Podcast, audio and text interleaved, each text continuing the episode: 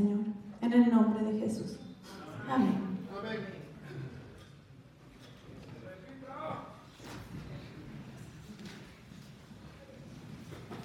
Hola, hola, muy buenos días a todos. Es un gusto verlos comenzando este mes de noviembre. Veo que hay caras nuevas por aquí. Bienvenidos a todos a este grupo de la Iglesia Hispana. Todos somos la Iglesia, recordemos la clase pasada que tuvimos aquí, nos hacía recordar que somos la Iglesia nosotros, cada uno de nosotros. Quizás anoche todos tenían planes distintos de venir y algunos no pudieron venir, pero los que están aquí quizás también es su primera experiencia y sabemos que no hay casualidades, ¿no? De estar aquí y de decidir darle este tiempo al Señor. Y yo quería leerles un versículo que justo encontré esta mañana y se me hizo muy lindo para compartirlo con ustedes, que dice, para que sean consolados sus corazones unidos en amor hasta alcanzar todas las riquezas del pleno entendimiento, a fin de conocer el misterio de Dios Padre y de Cristo en quien están escondidos todos los tesoros de la sabiduría y del conocimiento. Y creo que reunirnos aquí tiene ese sentido, aprender más de Él. Porque si bien somos la iglesia y no podemos venir a reunirnos aquí y apoyarnos en todas las cosas que estemos pasando, si nos tuvimos que quedar en casa, todos los que nos ven por, en su casita por cualquier medio, sepamos que aún ahí podemos tener esa comunión con Él. Podemos hincarnos, podemos tomarnos ese tiempo y hacer comunión con Él, nuestra relación diaria. Así que los dejamos para que juntos aprendamos y juntos sigamos apoyándonos.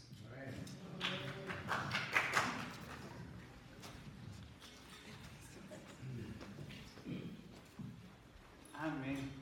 Qué buena introducción, mire. Muchas gracias porque me dejaste listo para compartir. Iglesia amada, que Dios los bendiga mucho. Nos gozamos de estar con ustedes una semana más.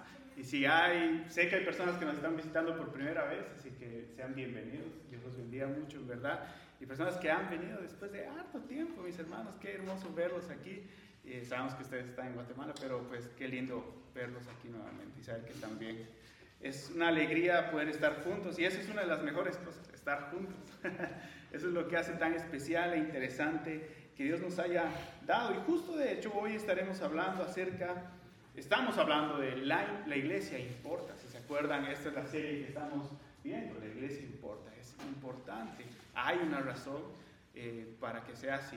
Y durante estas semanas hemos estado hablando acerca de muchos detalles, como el deseo, la visión de Dios para la iglesia, cómo la ha diseñado, cosas que usted y yo vivimos domingo a domingo en experiencia, y no solo, sino durante la semana en distintas maneras. Estamos tratando de profundizar y conocer y entender más y hoy hablaremos acerca de algo importante que son una de las estrategias que tenemos como iglesia.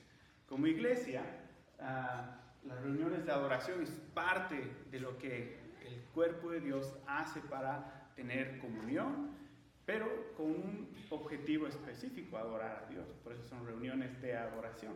A veces que surge la pregunta en nuestras mentes, ¿qué es esto? Entonces, antes de entrar allí, te voy a decir que hay tres cosas que usamos como iglesia.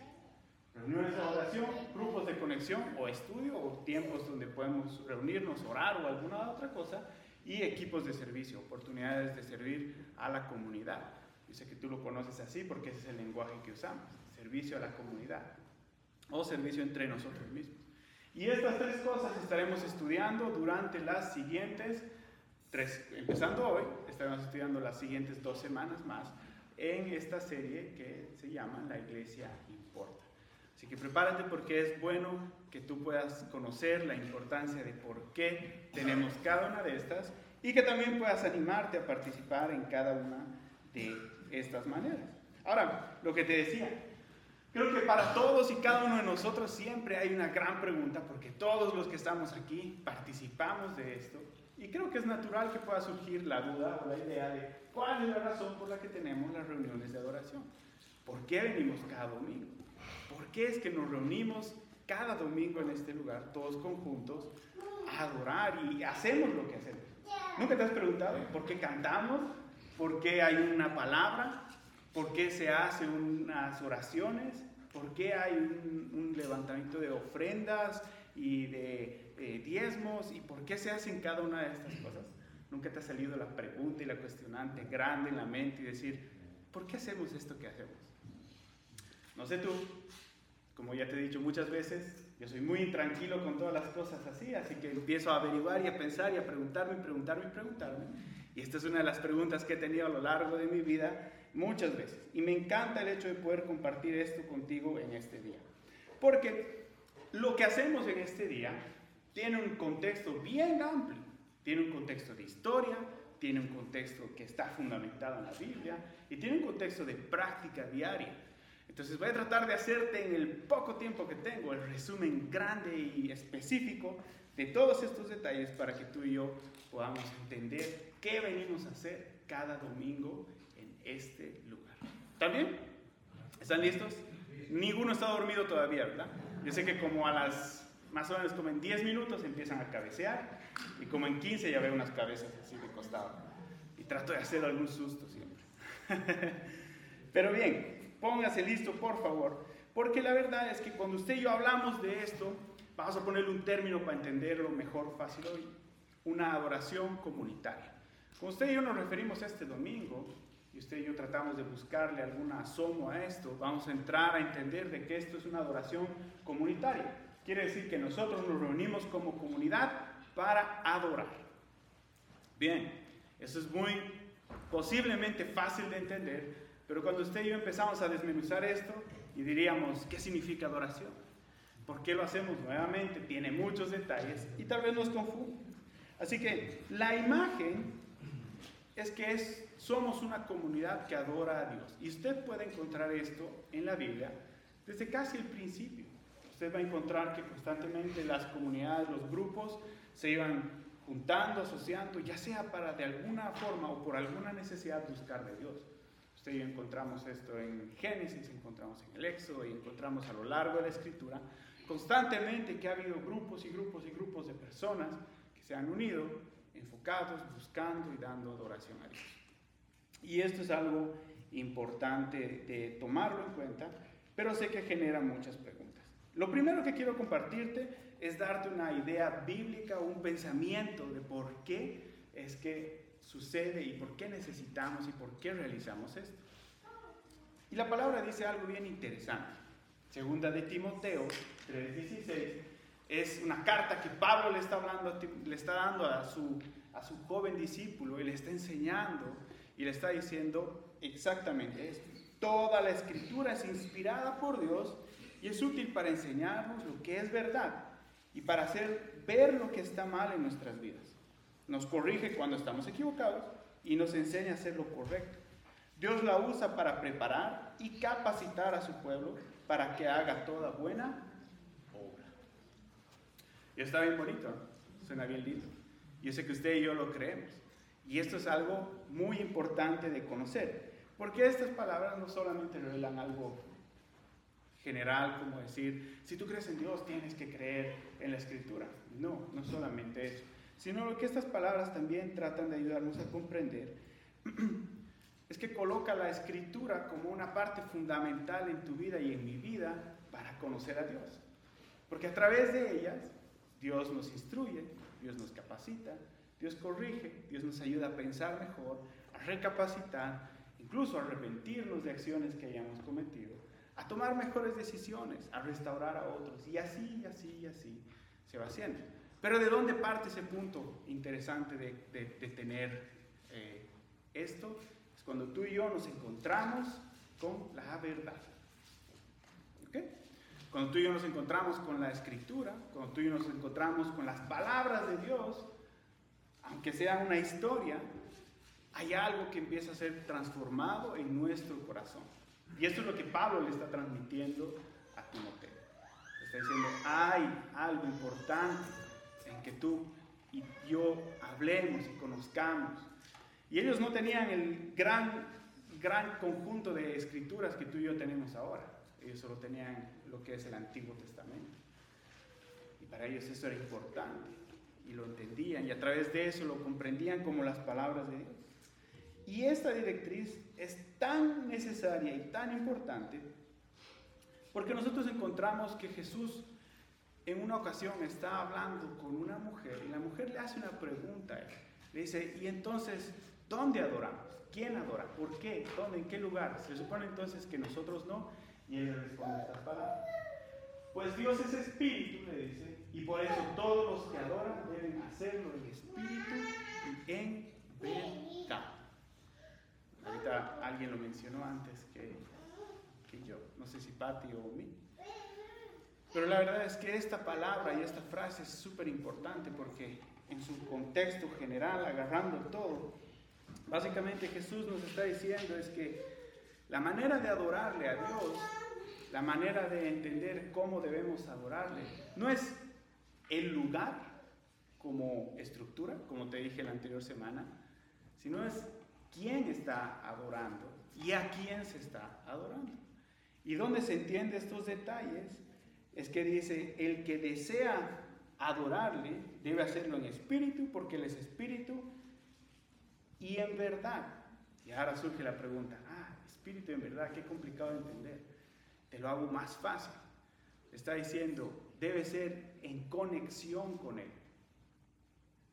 La adoración debe estar relacionada con Él. Y debe ser en verdad. Y es interesante porque cuando tú y yo hablamos y vemos a Jesús tocando esta palabra, verdad, a lo largo de las veces que habló, siempre se está dirigiendo a hablar de esa verdad como una revelación de parte de Dios al hombre. Y entonces cuando tú y yo entendemos tal vez un poquito más juntando estas dos cosas, nos está hablando de que la adoración debe ser hecha en relación con Dios y entendiendo qué es lo que Dios nos pide que hagamos para adorarle. Y más adelante te daré un ejemplo para que tú puedas comprender y aterrizar completamente esto.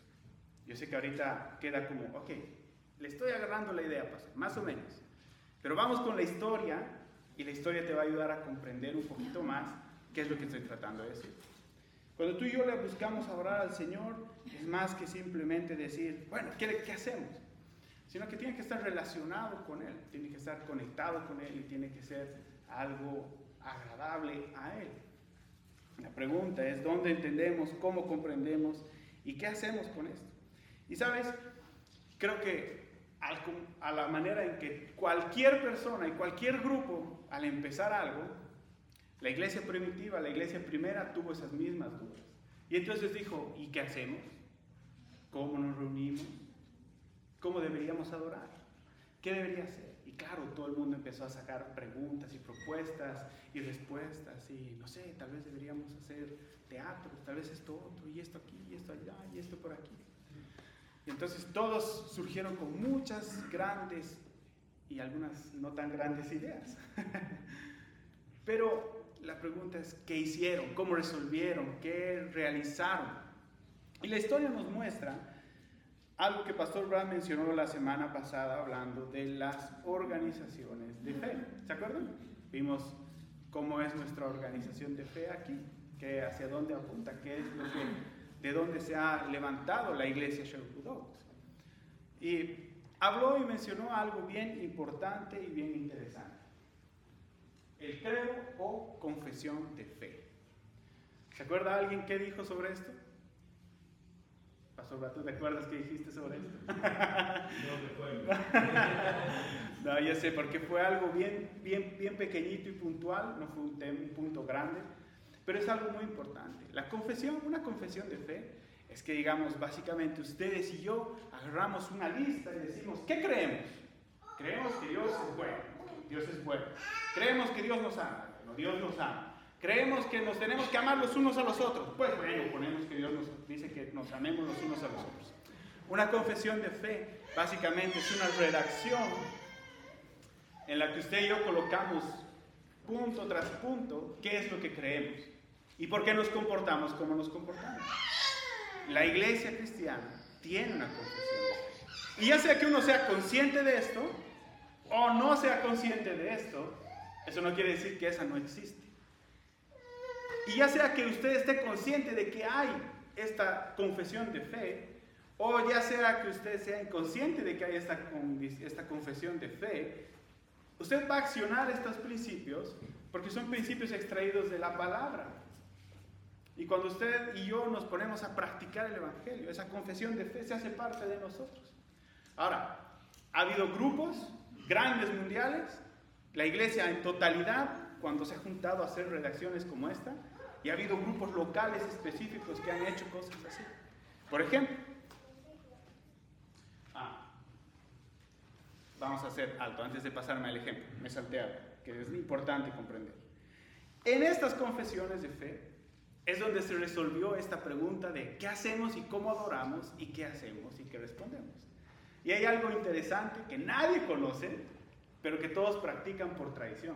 Si usted va a cualquier iglesia va a encontrar estas mismas dinámicas. Cantamos, leemos la escritura, aprendemos, siempre hay tiempos de oración, o regularmente hay tiempos de oración, siempre se levantan diezmos ofrendas, y uno se pregunta, ¿por qué todas las iglesias tienen las mismas estructuras?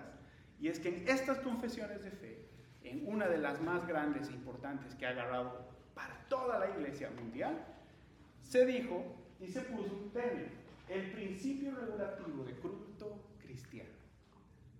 Yo sé que suena como a cláusula de contrato de Verizon, ¿verdad? Pero la verdad es que esto lo único que simplemente dice es que Dios tiene una manera de que se le adore y nos ha enseñado esa manera de adorarle a través de la escritura. Y usted y yo tomamos principios muy claros allí. Y eso es lo que está tratando de transmitir. Y les voy a mostrar unos ejemplos de esto. La Confesión de Fe de Francia de 1559 dice, mientras la Iglesia romana, hablando de Roma como tal, renunciando al uso de las costumbres de la Iglesia primitiva, ha introducido nuevos mandamientos y una nueva forma de adoración a Dios. Estimamos que es razonable preferir los mandamientos de Dios, que en sí mismo es la verdad, a los mandamientos de los hombres, que por su naturaleza están inclinados al engaño y la vanidad. Interesante, ¿verdad? Pero la reunión global, no global, la reunión general de un país estipuló y dijo, bueno, todos los que creeremos creer más a fidelidad de Dios, lo que hice y practicarlo de esta manera, consideramos que la manera de celebrar un servicio considerando los detalles que Dios nos ha dejado para entender y alejándonos de toda sugerencia bien práctica humana que querramos poner. Interesante, porque tiene mucho que dejarnos para pensar. Otra porción grande del Catecismo de Heidelberg de 1563, en una de sus preguntas, la pregunta 96, dice, ¿qué pide Dios en el segundo mandamiento? Y de hecho esto lo he puesto muy intencionalmente. Porque los principios que tú y yo extraemos, no es que Dios en, en la Biblia dice, ¿y cómo será su culto de adoración cada domingo? No, sino que son principios que Él ha establecido. Y uno de los más importantes para que tú y yo sepamos cómo adorar a Dios está es el segundo mandamiento de los diez mandamientos. Y este dice que no nos hagamos imagen ni semejanza de Dios de ninguna forma, de nada, en el cielo, ni en la tierra, ni debajo de la tierra. Simplemente sepamos que Dios es Dios. Y la respuesta a esta pregunta dice que no representemos a Dios por medio de alguna imagen o figura y solo rendamos culto a Él como Él ha mandado en su palabra. ¿Cómo? Que le adoremos a Él sobre todas las cosas. Interesante, ¿no? Interesante porque estas son reuniones en las que le aseguro que usted y yo nos hubiéramos gustado eh, involucrar y participar. Como te decía, había una confesión más grande, la confesión de fe de Westminster es una de las más grandes y la mayor parte de las iglesias y denominaciones alrededor del mundo protestante se ha basado en esta confesión de fe porque es una confesión de fe general para toda la iglesia. Y dice lo siguiente, pero el modo aceptable de adorar al verdadero Dios fue instituido por él mismo y está de tal manera limitado por su propia voluntad que no se debe adorar a Dios conforme a las imaginaciones o invenciones de los hombres o las sugerencias de Satanás, ni bajo ninguna representación visible, ni en ningún otro modo no prescrito en las sagradas escrituras. es interesante, porque si usted se pone a pensar por qué practicamos lo que practicamos, es que se ha buscado resguardar estos principios en una manera muy celosa a través de los años y años. Es más que tradición, ¿se da cuenta? Lo que quiero que usted entienda es que es más que simple una tradición, simplemente una tradición de decir, no, es que el servicio tiene que ser así, sino que la idea más que incluso tener un programa detallado y ordenado, es entender que esos principios demuestran algo importante de la adoración a Dios. Esos detalles que usted y yo realizamos aquí cada domingo están explicando y están demostrando algo importante de la adoración a Dios. Ahora, yo sé que estamos hablando de adoración y tal vez en la mente de algunos de nosotros queda la pregunta, ¿y entonces a qué se refiere la adoración? La adoración básicamente se traduce en obediencia. La adoración no es levantar las manos y cantar bonito. La adoración es que tu vida es en consecuencia obediente a Dios porque Él te ha salvado. Y cuando tú y yo decidimos, ah, no voy a adulterar, y estás siendo obediente, estás adorando. Cuando tú dices, uy, me han devuelto 200 dólares de más en el banco y dices, en vez de decir, wow, qué bendición, decides, no, esto puede ser un robo, mejor lo devuelvo y haces lo correcto, estás adorando a Dios. ¿Me entiendes? Así funciona la adoración. Es lo que tú practicas en el día a día, aplicando su escritura en tu diario vivir, lo que te hace vivir una vida de adoración a Dios. Porque si fuera porque todos levantamos y cantamos bonito, imagínense los que cantamos feo como yo. No estaríamos adorando a Dios, ¿verdad? Sino solo los que cantan lindo. Pero no es por eso. Nuestras emociones son una expresión perfecta y hermosa del amor a Dios. Pero la adoración es más que emociones. La oración es el compromiso de una vida de obediencia con Dios. Y cuando usted y yo decimos tenemos una comunidad de adoración, estamos hablando más que simplemente reunirnos y hacer actividades. Estamos hablando de que nos reunimos para practicar y aplicar y conocer y crecer en esa relación que usted y yo tenemos con Dios cada día, cada semana. ¿Se da cuenta que cambia mucho el panorama cuando usted y yo entendemos este pequeño detalle? La verdad es que estos principios no buscan hacer una práctica religiosa y decir los servicios tienen que ser así, así, así, así, y no se puede hacer nada un poquito diferente. La verdad es que lo que nos está ayudando es que usted y yo vengamos enfocados, que cada día que usted y yo venimos aquí, no venimos a cumplir con nuestra religión, no venimos a cumplir o a calmar nuestra conciencia porque hayamos hecho algo malo durante la semana. Venimos aquí porque usted y yo estamos entendiendo de que en este lugar hay un tiempo de refrigerio para nuestra vida, que no tenemos afuera y que tenemos una posibilidad de conectarnos con Dios de una manera que no lo hacemos cuando estamos solos. Y eso cambia la manera en la que usted y yo experimentamos este lugar. Quiero darle un ejemplo. Imagínese que yo le voy a celebrar su cumpleaños. Yo sé, no le celebro a nadie el cumpleaños. Incluso a mí me cuesta celebrarme mi propio cumpleaños. Pero imagínese que le voy a celebrar su cumpleaños. Andrés, te voy a usar ejemplo ya que estás aquí directo delante mío. Sentate la próxima vez ahí, está bien. Pero imagínate que voy a celebrarte tu cumpleaños y que cuando tú llegas a tu casa, yo he puesto la decoración que a mí me gusta, he preparado el pastel que a mí me agrada, he invitado a ninguno de tus amigos, he invitado a mi familia y a solo a mis amigos, y entonces tú llegas y dices, ah, ah qué bonito, pastor. Y yo te digo, es que no, ¿cómo no te iba a celebrar? Si te amo tanto, si te amo tanto, entonces todo esto que he hecho es para ti.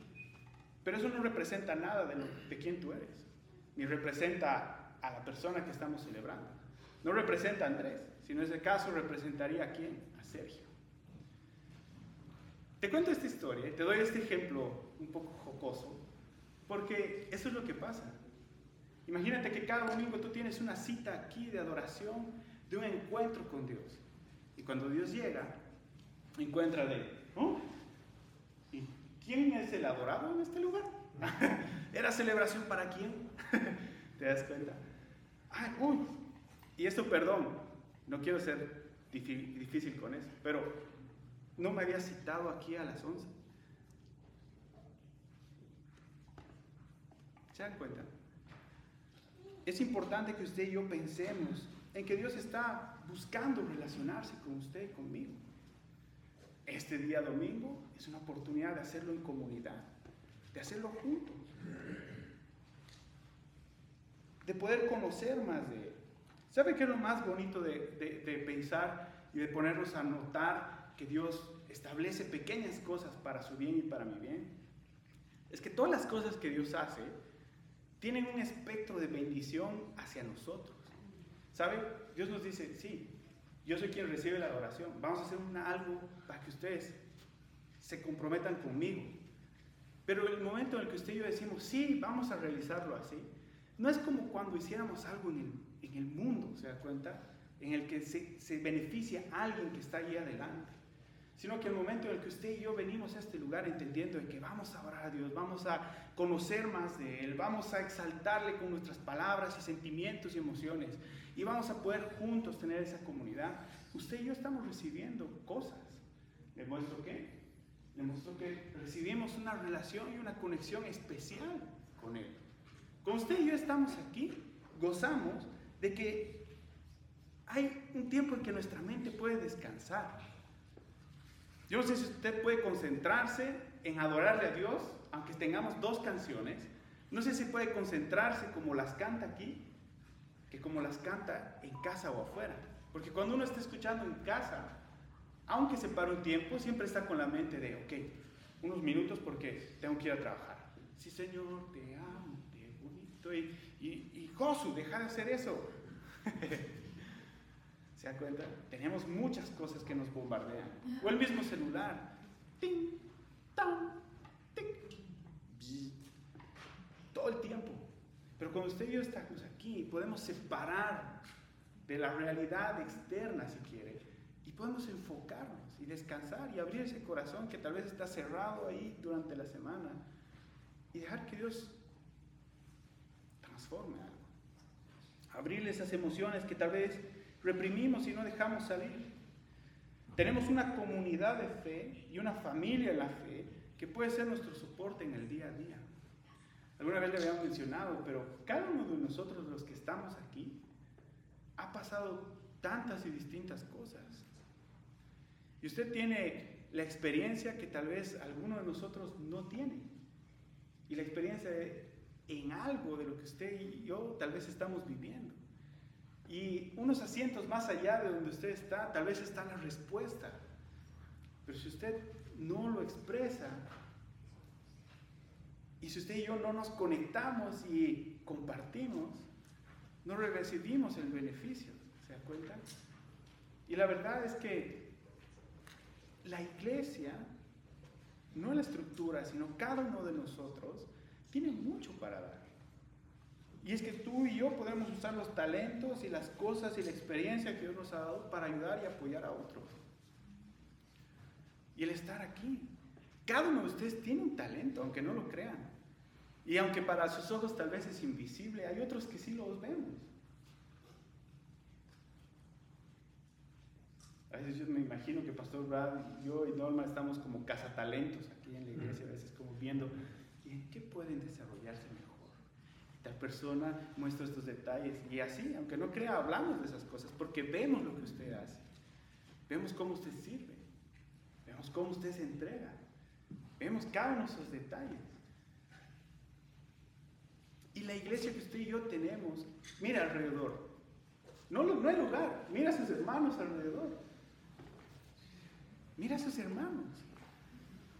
Esa, esa, esa risita incómoda que todos nos damos ahorita de, ay, sí, no lo conozco, pero ¿Se da cuenta?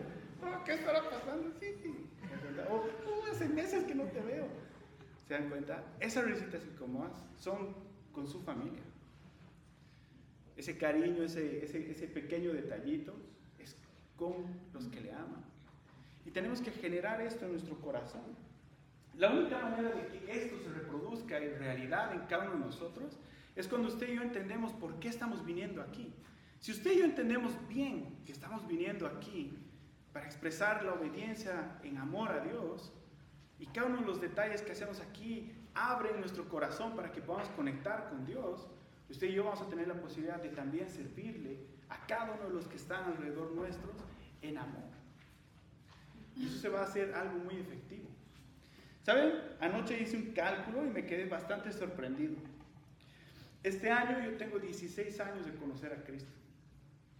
Soy un adolescente en la fe. soy más joven en la fe de lo que soy en la vida real.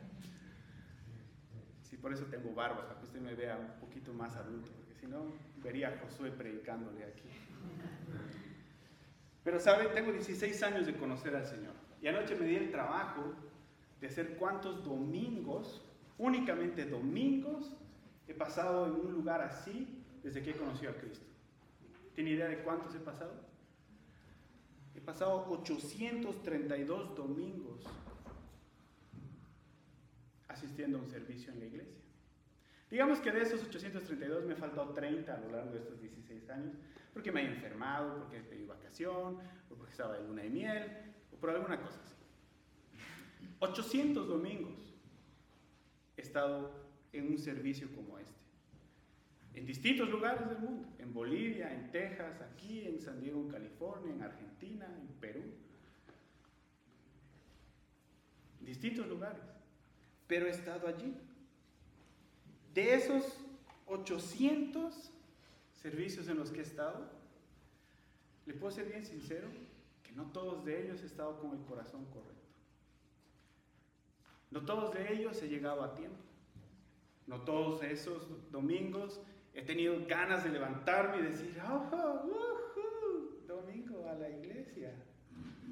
Sí, yo también me he sentido con ganas de descansar, o con ganas de no ir, o con ganas de decir, ay, mi garganta me duele, o con ganas de decir, nah, mejor no, o con ganas de decir, no sé ni siquiera para qué voy. También he experimentado esos detalles. Pero sabe, creo que esta pregunta de por qué hacemos esto fue una de las primeras preguntas que me hice cuando conocí a Cristo. Porque a mí me mataba la idea de ir un domingo a una iglesia y decir como, sí, cantamos y escuchamos y luego hacemos, pero ¿para qué? Cuando resolví en mi corazón esta duda y decir, wow, o sea, yo no voy simplemente porque tengo que ir, yo voy porque uno, me encuentro con Dios. Dos, es un espacio en el que en mi ocupada agenda separo una hora, una hora y media, dos horas, en algunos lugares son tres, cuatro horas, para estar enfocado en escuchar lo que Dios me quiere hablar, poder abrir mi corazón, llorar como no puedo llorar en ningún otro lugar mientras levanto mis manos y canto. Y aunque sea repetir una canción mil y un veces, pero expresarle mis sentimientos a Dios. Y también puedo conocer a las personas que están al lado mío. Tal vez hay algo que yo puedo hacer por ellos. O tal vez puedo buscar y recibir ayuda. Cuando entendí eso, mi corazón cambió. Y le puedo decir que hay domingos que no he tenido ganas de venir. Pero aún así ese entendimiento ha transformado cada vez mi corazón. Porque sé que mi compromiso, mi relación con Dios, no depende de este domingo pero se fortalece a lo largo de la semana. Y cada domingo de aquí, aunque usted, claro, obviamente usted está sentado y está tranquilo, yo estoy predicando y estoy hablando y haciendo esfuerzo y todo, pero cada domingo yo salgo fortalecido de este lugar. Porque sé que podemos expresarle a Dios, porque puedo ver que en medio de esta comunidad Dios nos está permitiendo hacer cosas. Puedo hablar con usted, puedo contarle algunas cosas a algunos, puedo escuchar las necesidades de otros, puedo servirles. Me pregunto, usted y yo estamos saliendo de esa misma manera y no estoy diciendo que yo lo hago perfecto, pero un poco de entender qué es lo que Dios me ha llamado a hacer los domingos aquí me ha ayudado a transformar la idea de cuán importante es estar unido con ustedes. No vengo por un compromiso, aun cuando no tendría contrato y no me pagaran, yo vendría. ¿Sabe por qué? Porque es la iglesia, porque somos hermanos, porque es el cuerpo de Cristo. Es más que un beneficio, ¿se da cuenta? Y solamente lo digo porque usted puede pensar, es que usted es el pastor, a usted le pagan por hacer ese trabajo. Pero es más que eso. Es mucho más. Son 800 tantos domingos que he asistido. Sí, muchos de ellos ah, a veces descargados. Pero quiero animarlo. ¿Sabe por qué? Porque aquí en, en, esta pequeña comunidad que usted y yo tenemos, hay tanto para hacer, hay mucho para dar. hablando con cada uno de ustedes, sé que cada uno de ustedes tiene tanto para poder ofrecer. Mi pregunta es, ¿cuándo lo vamos a dar? Este es el lugar donde empezamos a conectar. Este es el lugar donde no solo conectamos con Dios, sino al mismo tiempo nos empezamos a conectar el uno con el otro. Y usted y yo podemos servirnos, y usted y yo podemos apoyarnos y levantarnos y fortalecernos. Quiero pedirle que podamos pasar a recoger la copita que usted y yo celebramos cada domingo. Porque esa celebración del pan y el jugo es la puerta en esta relación.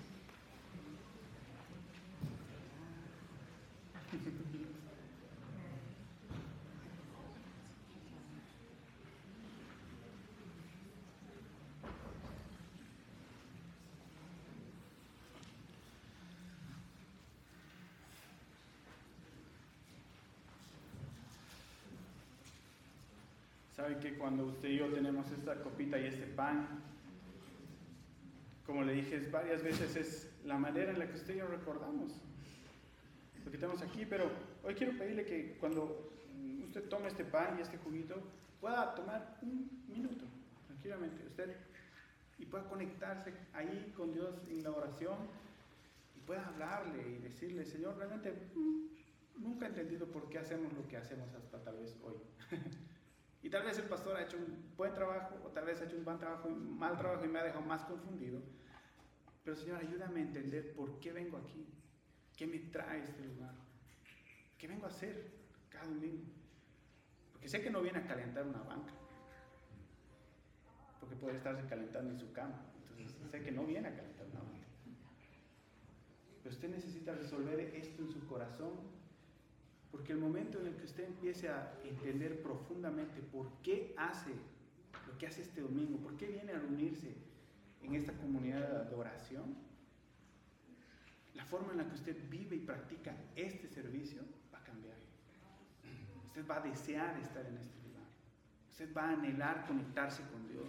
Cada canción que cantemos el domingo, por más que sea cortita o larguita, usted va a desear poder tener ese tiempo de decir, Señor, ah, y abrirle el corazón. Va anhelar poder servir a los otros, apoyar a sus hermanos. Le aseguro que va a cambiar su vida, su percepción y su práctica de este tiempo. Así que por favor, tome un minuto. Tome un minuto, pregúntele y háblele a Dios y en sus palabras, en su corazón. Y si usted ya conocía y sabía esto, afirme esa decisión en su corazón.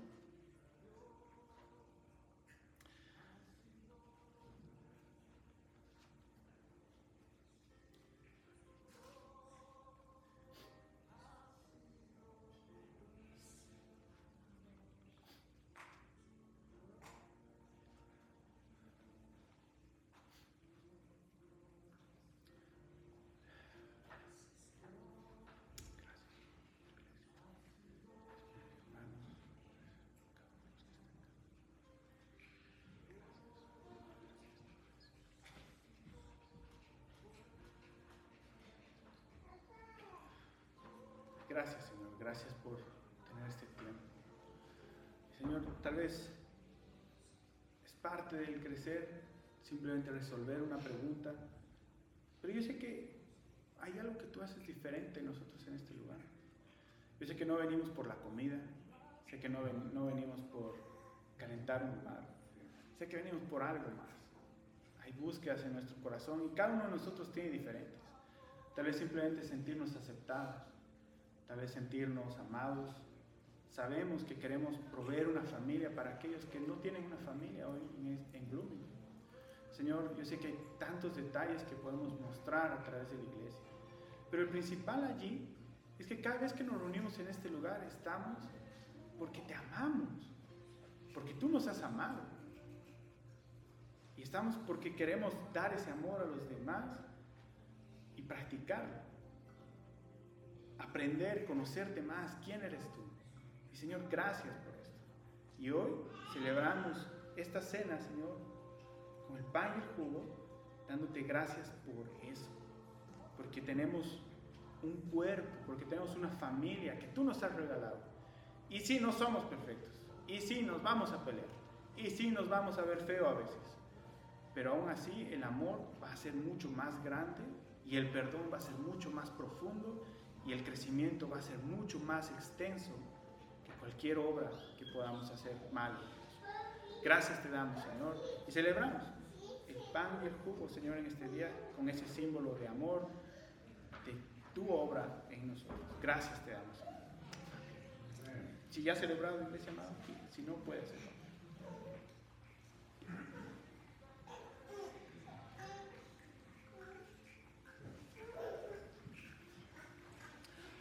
Dios los bendiga mucho. Mediten lo que hemos hablado hoy.